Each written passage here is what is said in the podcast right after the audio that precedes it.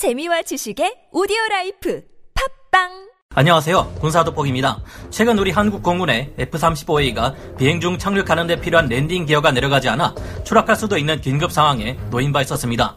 하지만 우리 공군의 F-35A 조종사는 이럴 경우 비상 탈출을 감행했던 중국 공군이나 일본의 항공자위대 조종사들과는 달리 목숨을 걸고 동체 착륙을 시도했는데요. 배꼽 착륙이라고도 불리는 동체 착륙이란 착륙할 때 랜딩 기어를 내려서 사용하는 바퀴를 꺼내지 않고 그대로 기체의 배를 깔고 활주로 바닥에 착륙하는 것을 말합니다. 우리의 공군 조종사는 이 과정에서 F-35A의 동체 착륙을 성공시켜 본인의 목숨을 살린 것은 물론 기체가 좀 갈린 것 빼고는 문제가 없도록 조치하기까지 하는 놀라운 기량을 선보였는데요. 영화에서도 한 번씩 이런 동체 착륙 장면이 나오지만 이럴 경우 영화에서조차 크게 다치거나 조종사가 죽거나 하는 일이 비일비재할 만큼 동체 착륙은 위험합니다. 이번에 세계 최초로 F-35 동체 착륙을 성공시킨 배소령은 이렇게 말했습니다. 저고도 항법 중 쿵 하는 소리와 함께 항공기 이상을 느껴서 항공기 안전 고도를 취하면서 엔진 계기를 점검했습니다. 그랬더니 온 세상에 조종간과 엔진만 정상이었고 나머지 모든 장비는 작동하지 않았어요. 기지와의 통신마저 처음에는 되지 않다가 백업 통신을 작동시켜 겨우 통신을 냈고 이 장비로 비상 착륙을 선포한 후 서산 기지로 간 것이라고 합니다. 정말로 자랑스러운 우리 공군의 모습이지만 하마터면 소중한 조종사의 목숨이 희생되고 전체 프로그램 코스트 가격으로 따졌을 때 무려 1억 7천만 달러나 되는 F-35A를 잃을 뻔한 아찔한 사례였습니다. 이번 사고는 F-35A의 치명적인 결함으로 인해 발생했고 이에 대한 보상을 위해 제조사인 록히드 마틴의 새로운 기체를 요구해야 할 듯한데요. 현재 우리 공군의 모든 F-35A 기체들은 문제점이 원인이 확실히 파악될 때까지 운항이 중단된 상태입니다. 우리 대한민국은 총 130대의 F-35를 구매할 수 있는 권한을 가지고 있고 현재까지 40대의 F-35A가 미국으로부터 도입되었지만 정비 권한이 없다는 것이 큰 문제입니다. 얼마 전 영국의 엘리자베스급 항공모함에서도 F-35B가 추락해 바다에 빠지는 사고가 있었고 일본에서도 F-35의 추락 사고가 있었죠. F-35가 가장 앞서 나가는 5세대 스텔스 전투기인 만큼 그 성능 또한 무시무시한 것은 사실이지만 크고 작은 결함으로 인한 사고는 앞으로도 생길 수 있을 것입니다. 특히 국내에서 정비 권한 을 가지고 있지 않아 자주 정비를 받기 어려운 우리 한국의 경우 더 많은 사건 사고가 일어날 수 있음은 물론 전시의 가동률 또한 크게 떨어져 제대로 사용하기 어려운 난관에 처할 수도 있을 겁니다.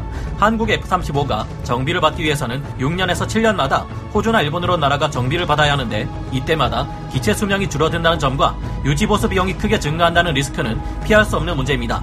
그런데 F-35의 수출 정책에 큰 변화가 일어나기 시작했습니다. 최근 F-35A 블록4 스텔스 전투기 64기를 도입하기로 한 핀란드가 각종 무장을 함께 도입하는 것은 물론 훈련 및 운용 정비 기반까지 모두 자국 내에서 할 수 있다는 파격적인 조건으로 도입되었는데요. 핀란드는 64기 F-35를 도입하면서 기체의 부품을 자체 생산해 수익을 올릴 수 있으면 물론 독자적인 운용 체계 또한 탑재해 운용할 수 있다는 조건으로 구매하게 되었습니다. 이 같은 조건은 이제까지 F-35를 구매한 모든 국가 중에서 가장 파격적인 조건으로 분석되고 있습니다. 이렇게 할 경우 수익이나 유지 보수 비용의 절감 같은 것보다도 미국이 자랑하는 최첨단 스텔스 전투기의 가장 앞선 기술을 마음껏 연구해보고 얻어낼 수 있다는 장점이 있고 이는 곧 적국들과의 제공권 확보 경쟁에 있어 단숨에 우위를 차지할 수 있음을 뜻할 텐데요. 그렇다면 우리 한국도 F-35에 대한 정비를 위한 비용을 투자할 경우 핀란드와 같은 이익을 볼 수 있을까요? 지금부터 알아보겠습니다. 전문가는 아니지만 해당 분야의 정보를 조사 정리했습니다. 본의 아니게 틀린 부분이 있을 수 있다는 점 양해해 주시면 감사하겠습니다. 한국이 독자적으로 국내에서 F-35A를 정비할 수 있게 된다면 우리 공군 F-35A 편대가 신형 하이브리드 엔진을 탑재하고 한반도로 침범해온 적 전투기들을 상대하기 위해 날아오릅니다. 가장 최신 버전으로 누구보다 빠르게 업그레이드된 한국 공군 F-35A 프리덤 나이트는 내부 무장창에 탑재할 수 있는 무장에 제한이 크지만 꾸준한 유지 보수 활동으로 잘 관리되어 온 덕분에 빠르게 다음 편대에게 임무를 넘기고 작전은 계속해서 지속되는데요. 빠르게 전력의 공백을 메우는 우리 공군의 F-35A 스텔스 전투기들은 적 전투기들이 도저히 탐지할 수 없는 거리에서 귀신처럼 그들을 격추시키고 있습니다. 여기에 더해 신형 전자전 포대인 NGJ pod까지 탑재해 압도적인 전자전 공격으로 적군으로 하여금 아무것도 알아챌 수도 할 수도 없게 만드는데요. 적들은 공포감에 휩싸여 시급히 기수를 돌려 후퇴했고 높은 가동률을 자랑하는 한국 공군 F-35A는 오늘도 대한민국의 영공을 무사히 지켜냅니다. 이 꿈만 같은 시나리오는 만약 우리 한국이 핀란드와 같은 F-35 운용 조건을 얻게 될 경우를 상상해 그려본 어설픈 가상 시나리오입니다. 최근 핀란드에서는 62기의 F-18CD 레거시 호넷을 대체하기 위한 110억 달러, 한화 약 13조 원 규모의 핀란드 공군의 신형 전투기 사업 HX를 진행하고 있습니다. 여기에는 F-35A, 그리펜 NG, F-18EF 슈퍼호는 EA-18G 그라울러가 후보에 올랐고 경합 끝에 2021년 12월 최종적으로 F-35A가 승리했는데요. 핀란드는 이로써 F-35A 블록4 64기와 함께 각종 무장, 훈련 및 운용, 정비 기반 등을 함께 도입하게 됩니다. F-35A를 선택한 이유는 F-35A의 전투 및 정찰 능력과 생존 능력에서 다른 전투기보다 월등한 성능을 보였기 때문이라는데요. 가격이 생각보다 저렴하다는 이유도 있었습니다. F-35A의 계약액이 핀란드의 국방 예산인 113억 달러보다 낮으며 F-35의 연간 운용비도 핀란드 국방 예산의 10% 이하인 2억 8,600만 달러에 머무를 것으로 확인되었기에 F-35A를 선정했다고 카이코넨 국방 장관은 말했는데요. 하지만 이보다 더욱 파격적인 조건은 바로 미국이 F-35A에 대한 독자적 운용 체제를 허용했기 때문이라고 합니다. F-35 도입국들은 기존 다른 전투기들의 운용 체제와는 달리 글로벌 유지 보수 시스템에 참가할 것을 요구받고 있습니다. 유지 보수의 효율화를 위한 F-35만의 프로그램 때문인데요. 그런데 이번에 미국은 F-35A를 도입하는 핀란드에게 이 글로벌 유지 보수 시스템에 참가할 필요가 없도록 유지 보수에 대한 모든 권한을 넘겨주는 파격적인 결정을 내렸습니다. 우리 한국의 경우 F-35를 독자적으로 유지 보수할 수 있는 권한을 포기하고 기체를 보다 저렴한 가격으로 도입한 바 있습니다. 일본의 경우 대당 가격은 우리보다 훨씬 비싼 비용을 부담하지만 대신 F-35를 면허 생산하는 데 있어 40%를 담당하고 일본이 공식적으로 아시아 북태평양 지역 F-35 정비 및 업그레이드 MRONU 거점으로 선택되었는데요. 덕분에 주일 미군과 일본 자위대의 F-35들은 손상되거나 내부 개통이 고장나 분해 정비가 필요할 경우 혹은 업그레이드 작업을 진행할 때 기체를 일본 내 미쓰비시 중공업이 짓는 기체 최종 조립 및 검수 공장 파코에서 해결할 수 있게 되었습니다. 반면 우리나라 공군은 F-35의 유지보수 센터 MRONU가 있는 일본이나 호주로 나라가 유지보수를 6년에서 7년에 한 번씩 받아야 하는데요. 하지만 우리 한국은 일본이라면 치를 떨기 때문에 일본에서 우리 공군 F-35A를 수리받을 수는 없다며 크게 반발했습니다. 그렇다고 호주나 미국으로 가서 정비를 받자니 비용과 부담이 만만치 않습니다. 한국의 F-35A가 일본이 아닌 호주의 MRONU를 이용할 경우 한국 F-35A는 종정비를 받을 때마다 편도 약 8,500km, 왕복 약 17,000km를 이동해야 합니다. 해외 군사 전문가들은 이 거리를 한 번에 이동하는 것은 위험하기 때문에 한국의 청주 공군기지에서 미국의 괌 공군기지 그리고 호주 타운즈빌 공군기지를 거쳐 윌리엄스 타운 코스로 비행하는 것이 현실적이라고 조언하고 있습니다. 이 경우 왔다 갔다 하는 데만 최소 왕복 6일은 걸릴 전망입니다. 그렇다고 한국의 청주 공군기지에서 미국 텍사스 MRO&U 포트워스로 가자니 이건 또 더 멀어집니다. 편도만 1만 킬로미터가 넘는데 여기에 드는 시간과 비용 부담은 우리 공군이 부담해야 할 판국이죠. 게다가 먼 거리를 이동할 때마다 팍팍 줄어드는 기체 수명 또한 부담입니다.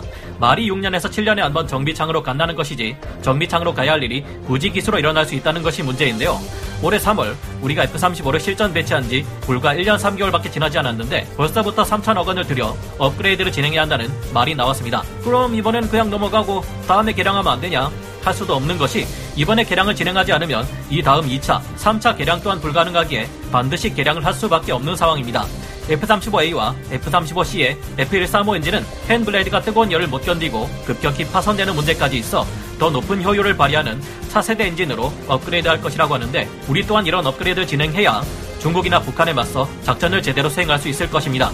그럴 때마다 정치적으로 부담스러운 일본 정비창이나 먼 거리에 있는 호주 정비창을 왔다 갔다 하는 것은 큰 부담인데요. F-35에서 아직도 수많은 결함이 발견되고 있다는 점까지 감안하면 앞으로 우리 군의 F-35는 막상 실전이나 훈련에 투입되는 것보다 허구한 날 정비창을 왔다 갔다 하느라 기체 수명을 다 깎아먹어 버릴지도 모릅니다. 핀란드의 파격적인 F-35A 도입을 보며 피눈물을 흘릴 일본. 그런데 이런 상황에서 핀란드가 F-35를 도입할 때는 우리 한국보다 아니 일본이나 호주보다도 더욱 유리한 조건으로 도입하게 되었으니 눈길이 가지 않을 수 없습니다. 핀란드는 우리 한국이나 일본과 달리 F-35A의 각 구성 요소를 자국 내에서 수리해 스스로 관리할 수 있으며 기체나 엔진, 각종 부품들에 대한 유지 보수를 할 때도 힘들게 F-35A를 해외 정비창으로 몰고 날아가지 않아도 됩니다. 핀란드는 자국 내에서 자체적으로 편하게 F-35A의 유지 보수를 진행할 수 있는 것인데요. 해외 매체들 업체들은 이에 대해 미국이 이스라엘 수준의 F-35 독자적 운용 체제를 핀란드에 허용했다고 평 가하고 있습니다.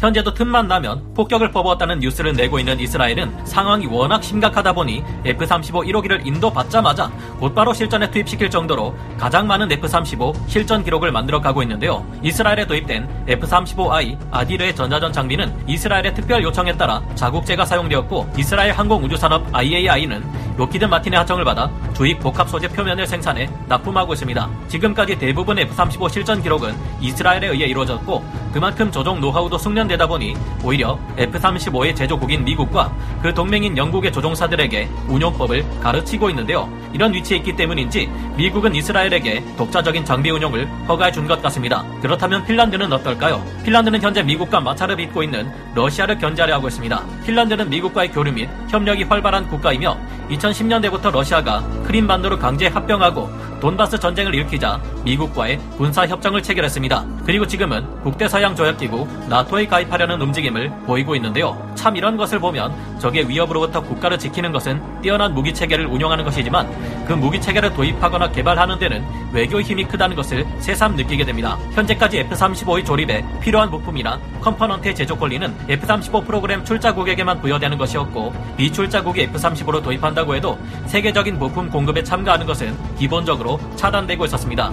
예외적으로 수십억 달러를 F-35 프로그램에 지급한 일본 같은 경우에만 F-35E에 사용되는 항공 전자 부품 중 일부를 일본 내에서 제조할 수 있었죠.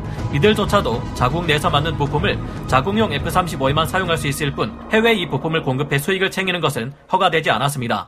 그런데 어찌된 일인지 출자국도 아닌 비출자국 핀란드는 이번 F-35 계약을 맺음으로써 이런 제안을 받았다고 합니다. 야, 너거 이 F-35 전면 프레임 이거 한번 제조해서 너거 F-35에도 넣고 다른 나라에도 한번 팔아볼래? 이거 정말 엄청나게 파격적인 조건이야. 그러니까 다른 전투기 알아보고 이러지 말고 그냥 F-35 계약해 그냥 응? 오, 오, 옳지 옳지 옳지 거기 사인하면 된다. 오 그래 그래. 이야 사인 잘하네. 어 멋있네. 즉 비출 자국인 핀란드가 F-35의 부품을 만들어서 다른 나라에 팔아 그 수익을 챙기는 것까지 허가해주는 말도 못하게 파격적인 조건인 것입니다. 수십억 달러나 쏟아붓고도 이런 권리를 획득하지 못한 일본에서는 정말로 쌍욕이 나올 만한 것 같은데요. 우리 한국은 딱히 F-35를 도입하기만 했지 수십억 달러의 출자금을 낸다든지 하는 것은 없었는데 그런 비싼 비용을 내서 F-35의 개발에 일조함은 물론 현재 중국을 압박하는데도 일본만큼 미국을 도와주는 나라가 없는데 참 억울할 듯합니다. 최근 일본은 자신들을 F-35의 공동개발국으로 인정해달라 했지만 미국은 형평성이 어쩌고 하고 둘러대며 이조차도 거부했죠. 핀란드의 경우를 보아 최근 미국이 F-35 전투기를 수출하는 데 있어